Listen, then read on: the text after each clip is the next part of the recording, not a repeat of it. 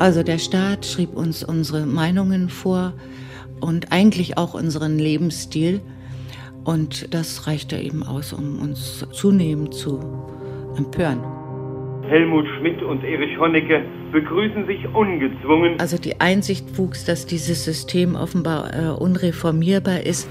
Das in Helsinki versammelte Staatenforum bekräftigt die Wende vom Kalten Krieg zur Entspannung in Europa. Wenig Vertrauen darauf, dass diese menschenrechtlichen Normen äh, in dieser Schlussakte auch ernst genommen werden. Zur Politik der friedlichen Koexistenz gibt es keine Alternative. Also diese Demonstrationen im September, Oktober, November 1989, die habe ich in dieser Größenordnung nicht erwartet. Deine Geschichte, unsere Geschichte. Ein Podcast von NDR Info.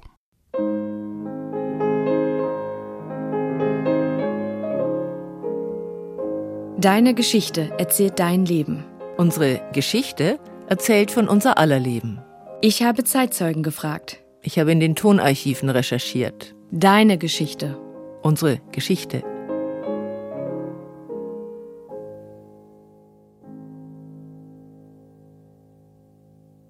Die 70er, Folge 10. KSZE-Prozess und die Opposition in der DDR. Willkommen zu einer neuen Folge unseres Geschichtspodcasts mit Ulrike Bosse und Franziska Amler.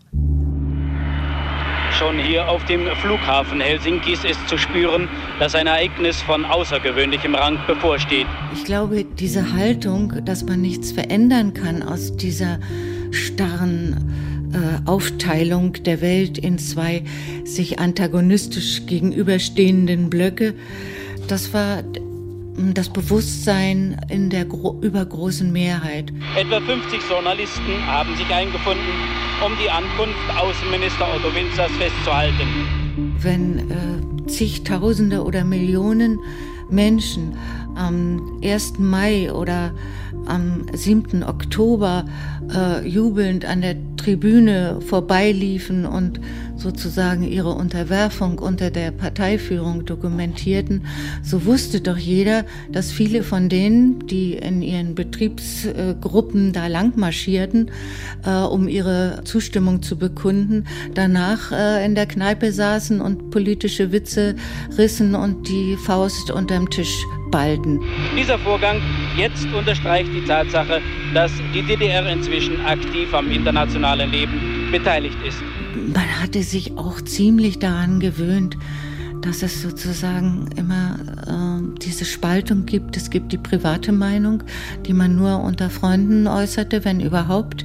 Und es gab die offizielle Meinung, mit der man äh, sich möglichst anpasste.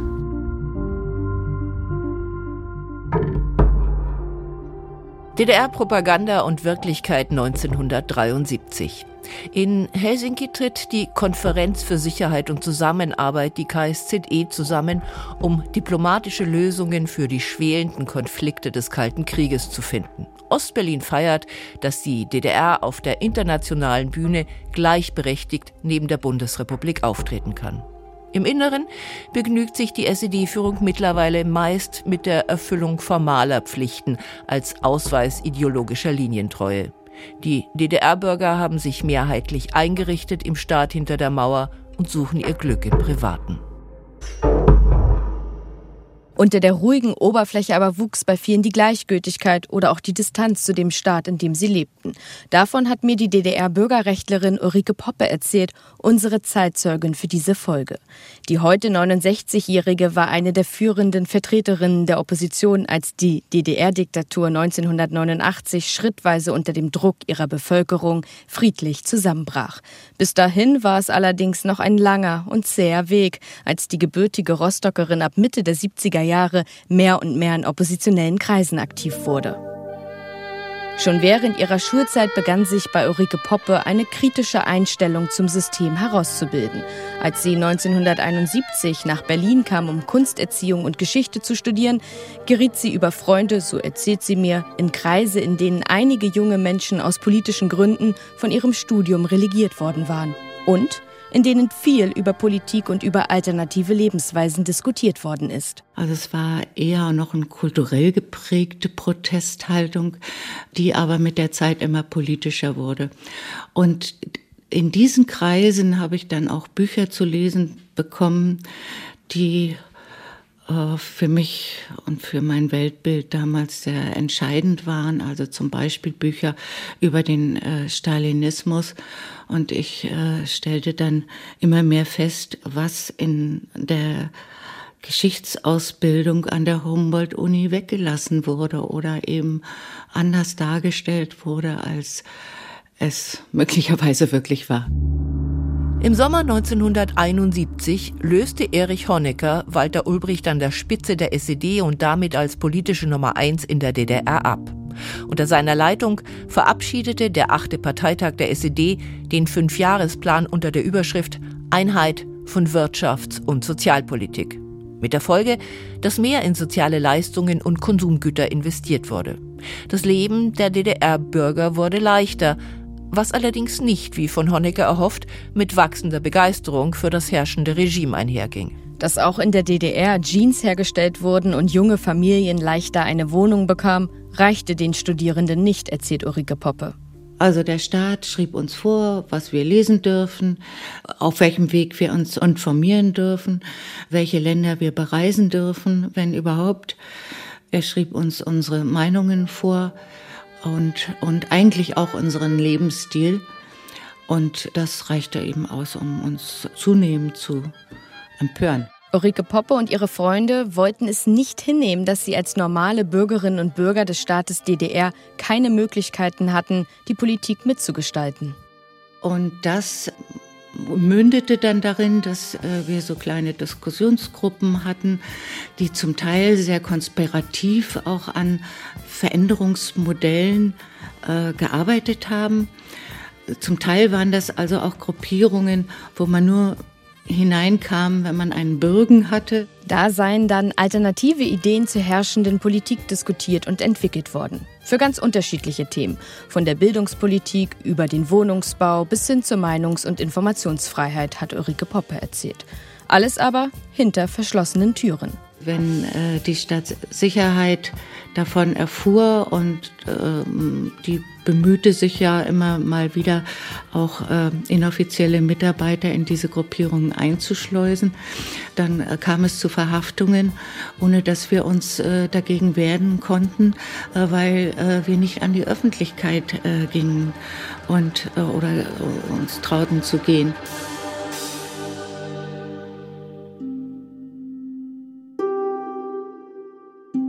International standen die frühen 70er Jahre im Zeichen der Entspannungspolitik zwischen Ost und West. Willy Brandt hatte 1971 den Friedensnobelpreis bekommen für seine Ostpolitik der Verständigung der Bundesrepublik mit den Staaten Osteuropas. Im Juni 1972 traten die Verträge von Moskau und Warschau mit der Bundesrepublik in Kraft. Im Dezember 1972 wurde der Grundlagenvertrag zwischen der DDR und der Bundesrepublik unterzeichnet. Danach war der Weg frei für die Konferenz für Sicherheit und Zusammenarbeit in Europa, in der es nach der bilateralen Verständigung zwischen einzelnen Staaten jetzt um multilaterale Vereinbarungen über die Machtblöcke Ost und West hinweg ging.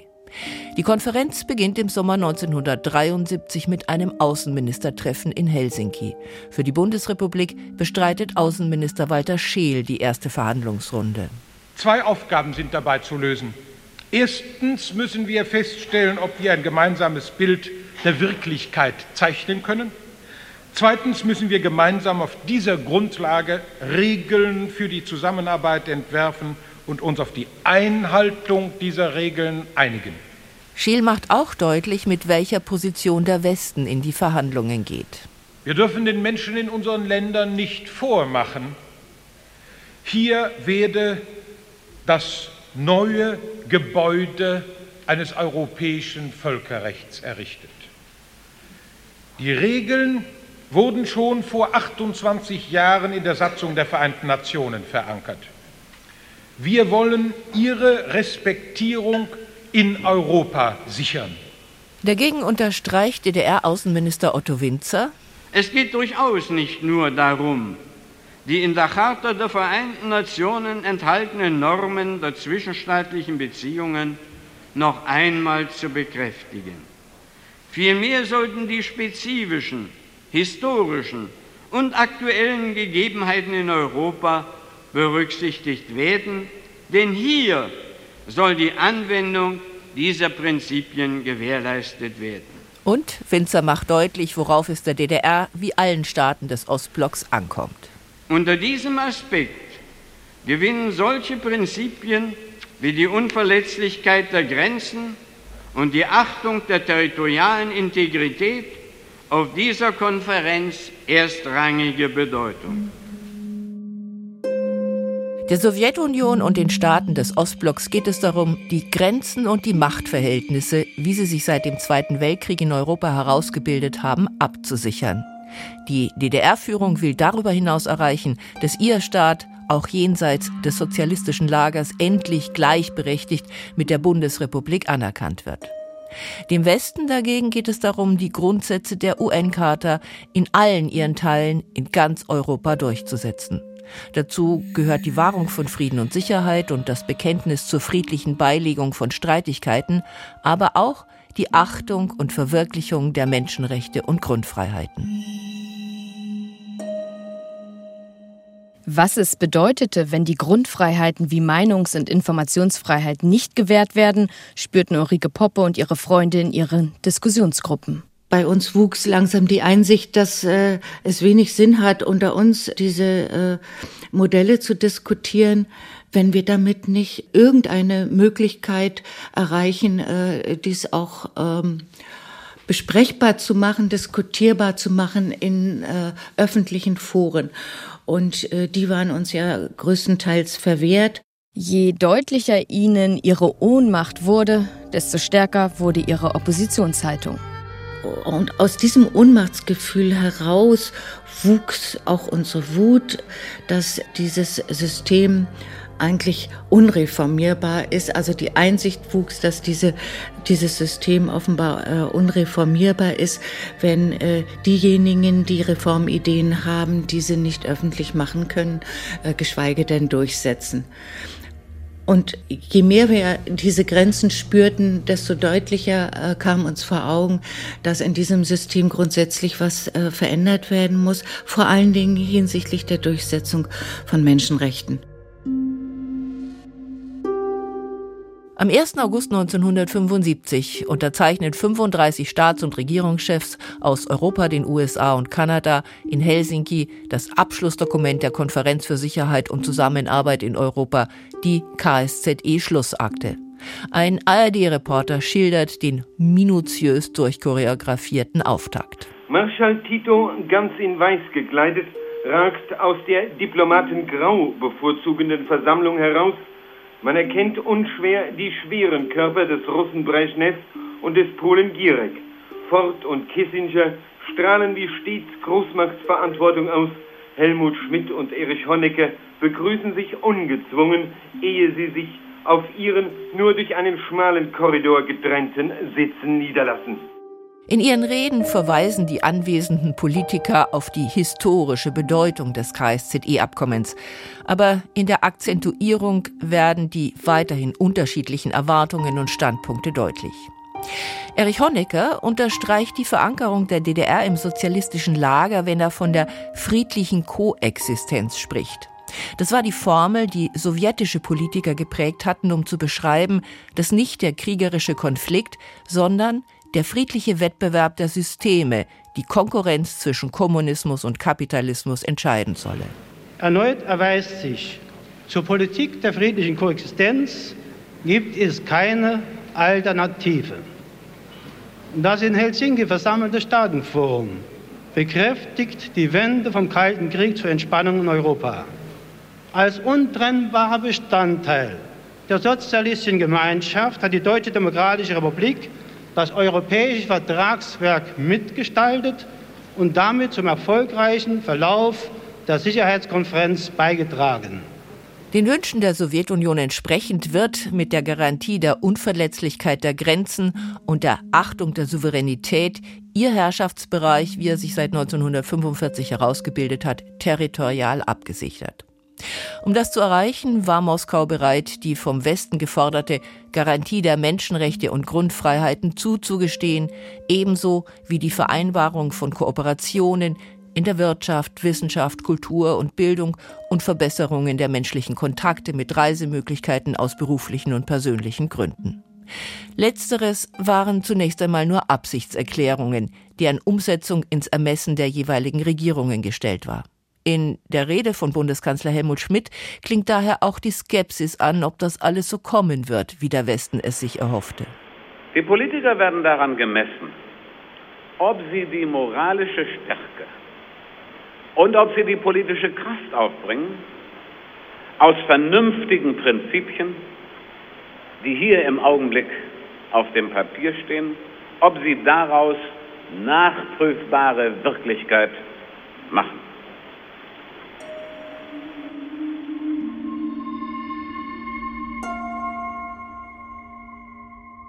Ulrike Poppe erzählt, dass sie und ihre Freunde natürlich wahrnahmen, dass auch die DDR-Vertreter die Schlussakte von Helsinki unterzeichneten.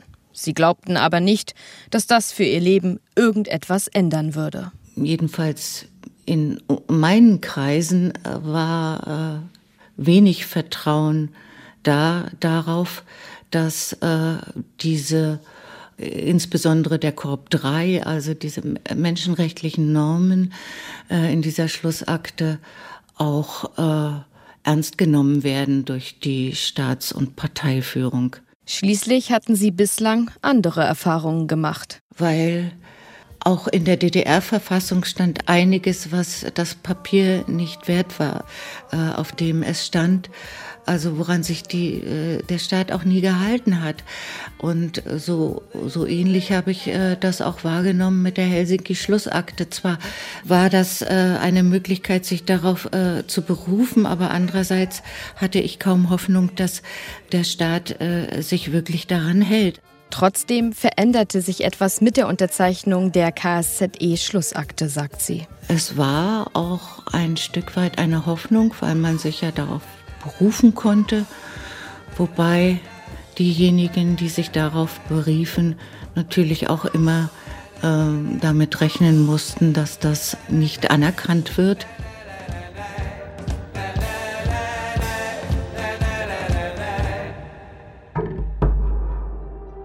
Das Ministerium für Staatssicherheit der DDR hatte die SED-Führung vor Zugeständnissen bei den Menschen- und Grundrechten gewarnt, wie sie in der KSZE-Schlussakte verankert wurden.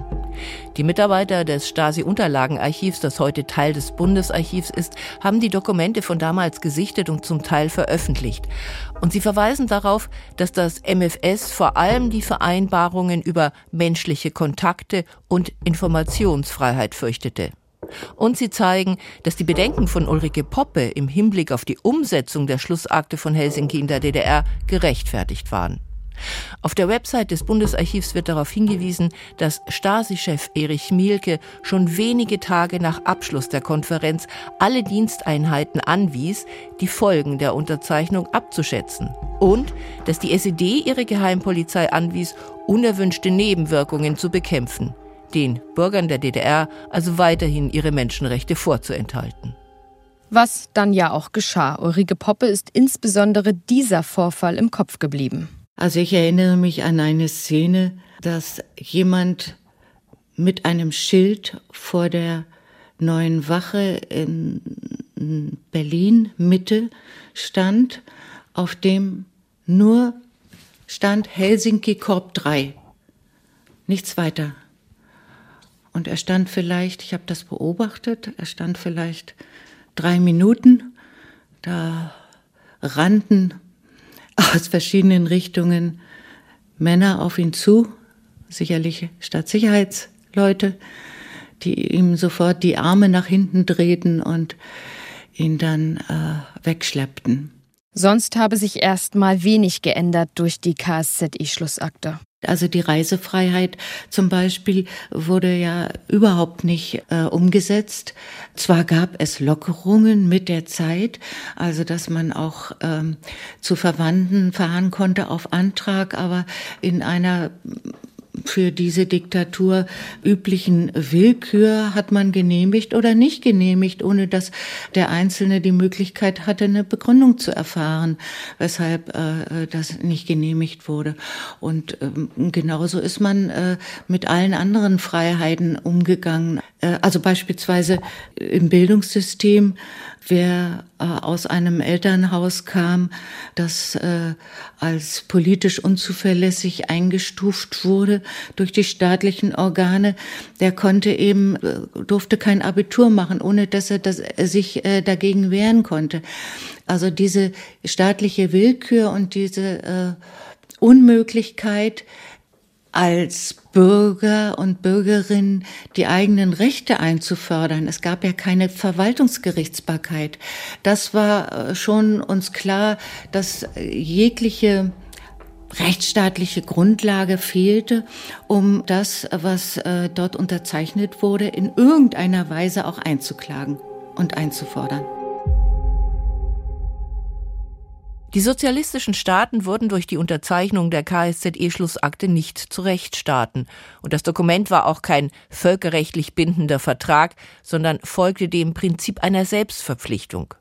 Aber die Staats- und Regierungschefs hatten etwas unterzeichnet, worauf sich die Bevölkerung berufen konnte, und es gab regelmäßige Folgekonferenzen zu Helsinki. Die Unterzeichnerstaaten standen unter internationaler Beobachtung. Ulrike Poppe erzählt, dass das schon einen Effekt hatte, weil die SED-Führung unter Erich Honecker sehr stark interessiert war an ihrer Außenwirkung. Also die Sucht nach internationaler Anerkennung, sich zu repräsentieren als ein Staat, der die Menschenrechte äh, achtet, die hat äh, diesen äh, Staat auch verletzbar gemacht. Und zwar dadurch, dass, wenn wir tatsächliche Menschenrechtsverletzungen öffentlich gemacht äh, haben.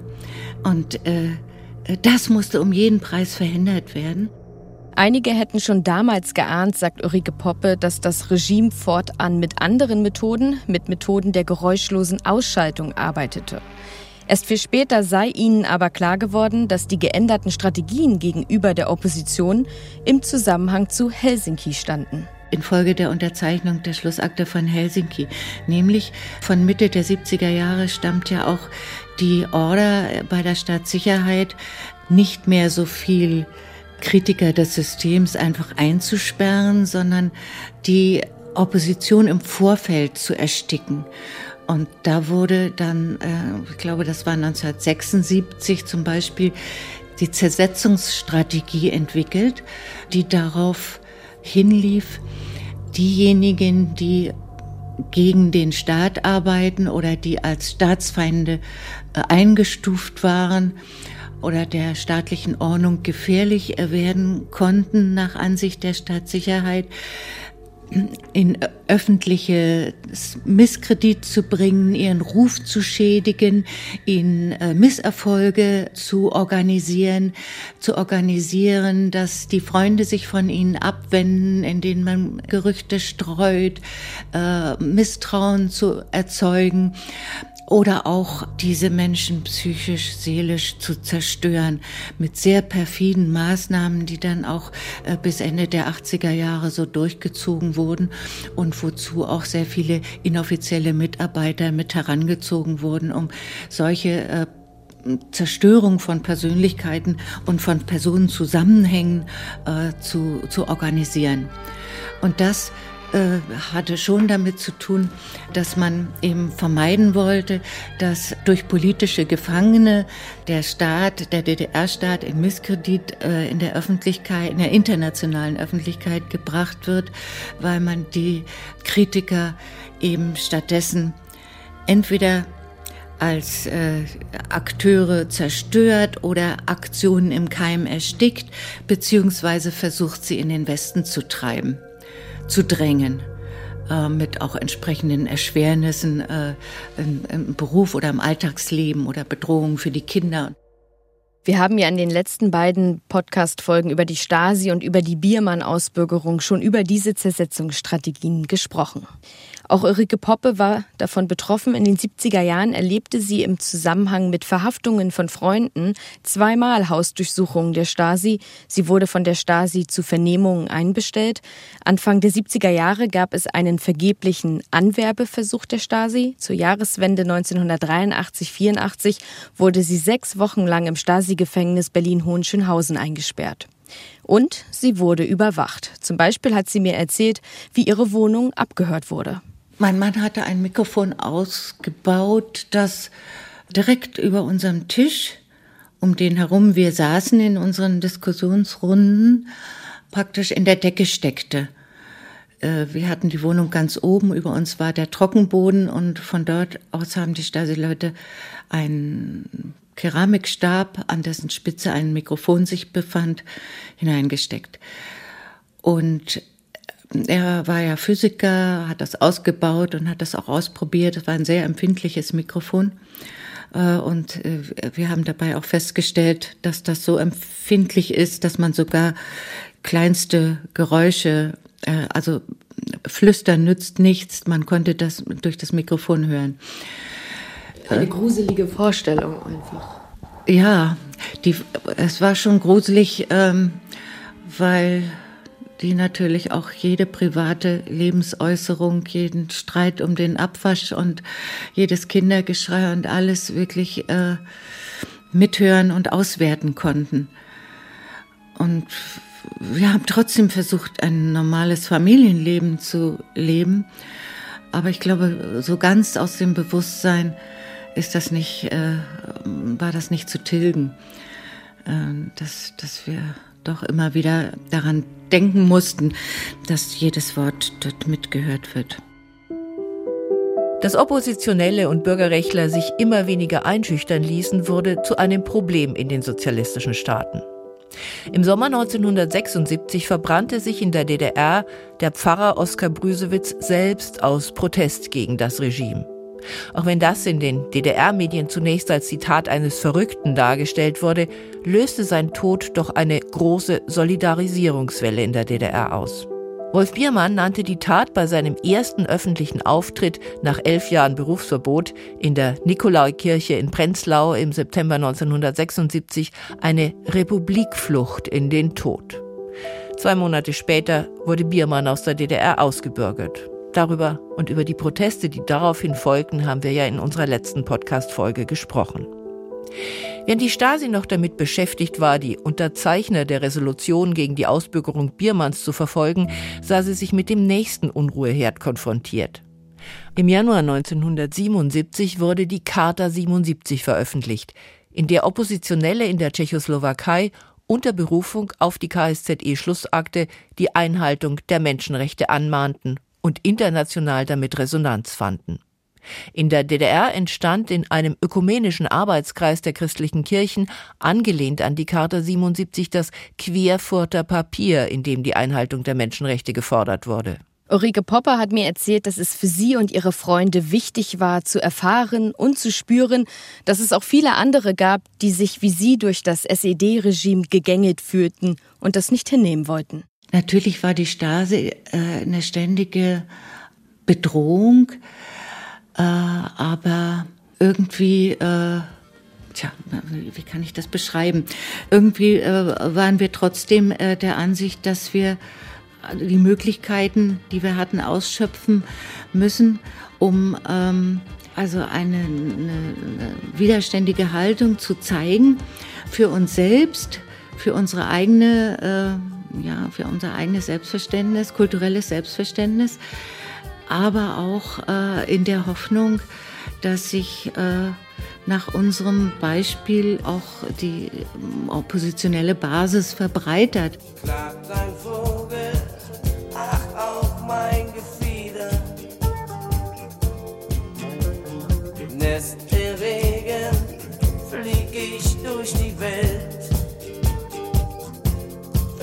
ich durch die Welt. Flieg ich durch die Welt. Bürgerrechtler in der CSSR, Oppositionelle in Polen, Dissidenten in der Sowjetunion, sie alle beriefen sich in der zweiten Hälfte der 70er und in den 80er Jahren auf den KSZE-Prozess. In der DDR kam etwas anderes hinzu. Ausreisewillige verwiesen auf die KSZE-Schlussakte. Denn während die Bürger der anderen sozialistischen Staaten nur die Möglichkeit hatten, sich mit ihren Regimen auseinanderzusetzen, wenn sie unzufrieden waren, gab es für die DDR-Bürger darüber hinaus die Perspektive auf ein Leben in der Bundesrepublik. Wären die Vereinbarungen von Helsinki vollständig umgesetzt worden, hätten die Bürger ein Recht auf Freizügigkeit gehabt. Das aber war für die SED-Führung undenkbar. Die Anträge auf ständige Ausreise bedrohten die Stabilität des DDR-Regimes am Ende ebenso wie die explizite Opposition.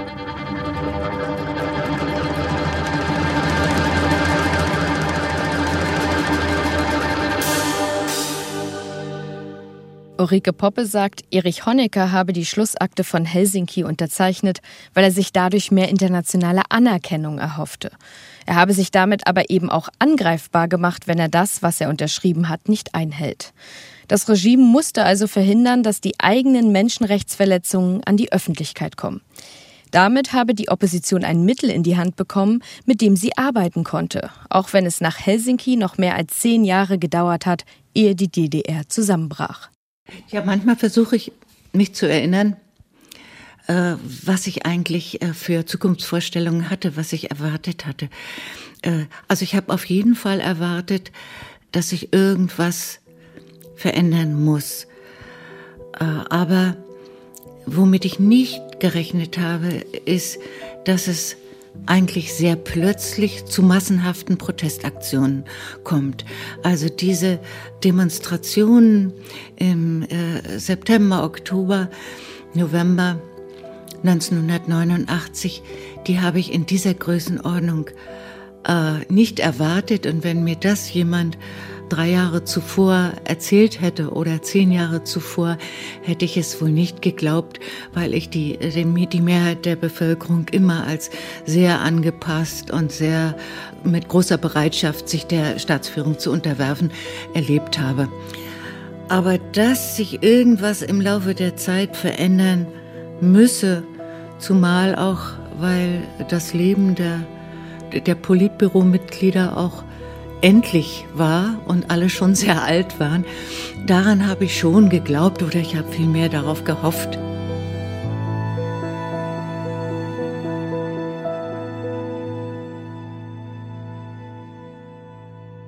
In der Bundesrepublik wurde der KSZE-Prozess primär mit außenpolitischem Interesse beobachtet. Entspannung im Kalten Krieg und mehr Sicherheit wünschten sich alle. Innenpolitisch hatte das weiter keine Bedeutung. Doch auch in der Bundesrepublik formierte sich Mitte der 70er Jahre eine neue Oppositionsbewegung. Die Besetzung des Bauplatzes für das Atomkraftwerk Wühl im Februar 1975 gilt als die Geburtsstunde der Anti-Atomkraftbewegung in der Bundesrepublik. Im November 1976 kommt es dann in Brockdorf zu gewaltsamen Auseinandersetzungen zwischen Polizei und Atomkraftgegnern. Im März 1979 beginnt im Wendland der Widerstand gegen die geplanten Atomanlagen und Lager in Gorleben. Atomkraft, nein danke. Das ist das Thema der nächsten Folge von Deine Geschichte, unsere Geschichte. Unsere Zeitzeugen sind dann Heinrich Voss und Christine Scher. Beide leben nur ein paar hundert Meter entfernt vom Kernkraftwerk Brockdorf in Schleswig-Holstein und haben die Geschichte des AKW von Anfang an miterlebt. Seit fast 50 Jahren, also ein halbes Jahrhundert schon, kämpfen sie gegen die Atomenergie in Deutschland.